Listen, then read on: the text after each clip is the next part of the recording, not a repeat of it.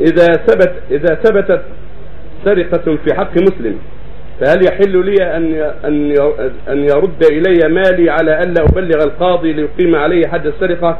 علما بأن المبلغ المسروق حوالي مائة ألف ريال. لا بأس. إذا ترضيت أنت وإياه وأعطاك مالك سرقت عليه لا بأس. لكن إذا كان شره كثير أو قد علمت أنه يتعاطى هذا مع الناس هذا ينبغي يرفع عنه وينكدع عليه. حتى يكفى شره الناس. أما إذا كانت مرة واحدة بينك وبينه أو مرتين ليس من الشر المعروف فلا بأس بالستر عليه والمصالحة معه.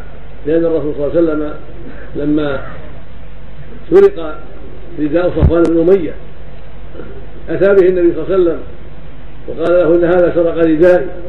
فأمر النبي بقطع يده فقال يا رسول قد عفوت عنه ردائي هولة قال هل كان هذا قبل أن تأتيني به؟ إذا بلغت الحدود السلطان فلعن الله الشافع والمشفع المقصود أنها قبل الحدود قبل أن تبلغ السلطان لا بأس أن تعفو عن اللي سرق منك وتنصحه وتحدده من العود أما إذا بلغت السلطان ورفعت المحكمة إلى الأمير لا ما يعفى عنه. لا بد من إقامة الحدود بعد بلوغها السلطان.